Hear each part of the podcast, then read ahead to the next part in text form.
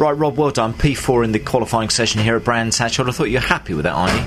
Oh, yeah, definitely, definitely. Um, you know, we were on the front row here last year, so we had high expectations for, um, for uh, coming here. But um, yeah, through free practice, we just couldn't quite get cook it up properly, um, and we we're you know a bit lost with it.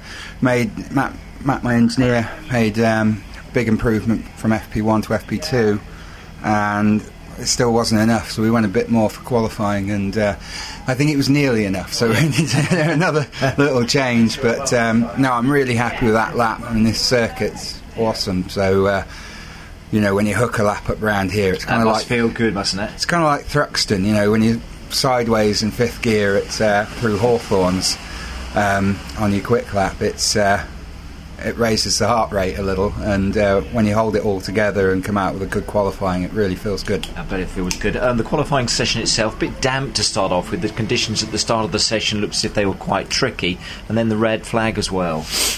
Yeah, um, yeah, yeah. We we went out on wets, and that was a wrong call, but it could have gone either way. If it carried on raining more, it would have been the right call. But uh, it decided to stop, and when it looked and it looked like it was going to go one way, it went the other.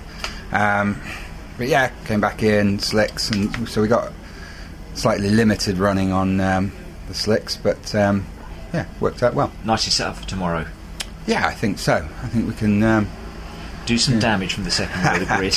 well, not literally, but yeah, certainly I want some silverware. Yeah, silverware. It would be nice for the events, this won't it? Because it's uh, its last meeting, obviously, for you and for the team. Yeah, yeah, it's done us proud. Um, you know, we didn't. Uh, we knew the Alfa thing was in the pipeline, so we didn't um, do any updates to it this year. So it's it's the old Speedworks design. So we've been a bit compromised with it, but um, you know we've we've done all right with it. But we're very much looking forward to our Alfa. There you go. Good session though. Well done, Rob. Thanks. Super stuff.